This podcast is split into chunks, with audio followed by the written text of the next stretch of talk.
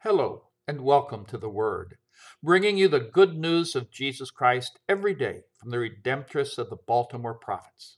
I'm Father Karl Esker from the Basilica of Our Lady of Perpetual Help in Brooklyn, New York. Today is the solemnity of Saint Joseph, husband of the Blessed Virgin Mary. And our reading is from the Holy Gospel according to Matthew.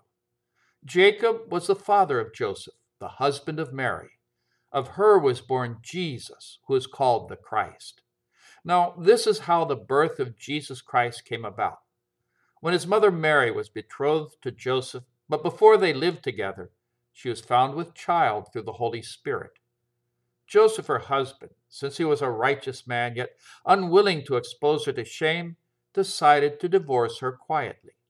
Such was his intention, when, behold, the angel of the Lord appeared to him in a dream and said, Joseph, son of David, do not be afraid to take Mary, your wife, into your home, for it is through the Holy Spirit that this child has been conceived in her. She will bear a son, and you are to name him Jesus, because he will save his people from their sins. When Joseph awoke, he did as the angel of the Lord had commanded him and took his wife into his home. The Gospel of the Lord. St. Joseph was a humble man, and his humility continues to this day. Aside from this feast, we think most often of St. Joseph only at Christmas time, and even then, Mary often outshines Joseph. We celebrate her, yes, in the Annunciation, because she brought Jesus, Son of God and our Savior, into our world and there is always a special bond between mother and son. Still, Joseph's yes was just as important because through him, Jesus was able to fulfill the prophecies and be the Savior. Through Joseph, Jesus received David's lineage. We just heard how important that was in the gospel because the angel addressed Joseph, Joseph, son of David, do not be afraid to take Mary, your wife, into your home. In the first reading, we hear God's word to David through the prophet Nathan that God would maintain his kindness toward him and God's covenant with David would stand firm. So the Messiah needed to come from David's lineage.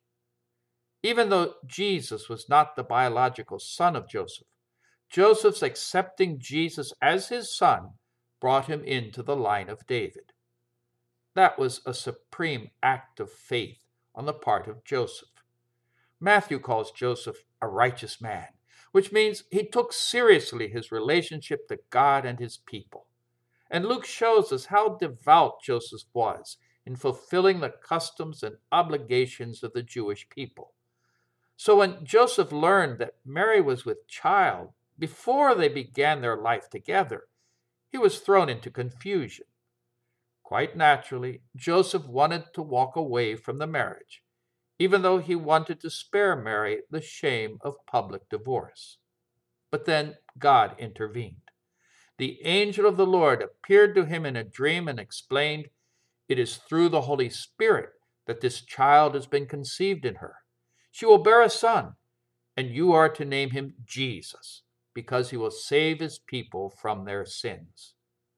When Joseph awoke, he did as the angel of the Lord had commanded him and took his wife into his home.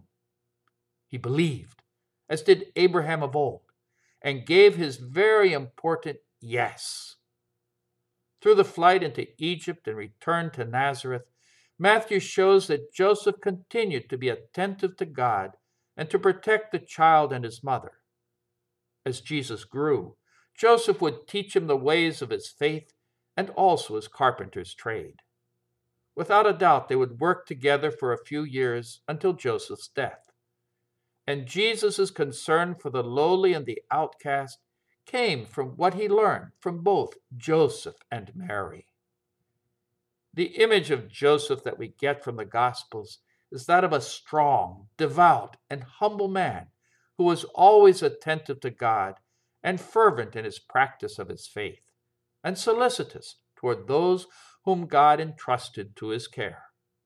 we would do well to imitate his virtues in our own family and community, and ask him in prayer to protect the church with the same attention with which he protected his bride and her child. St. Joseph, pray for us, and may God bless us.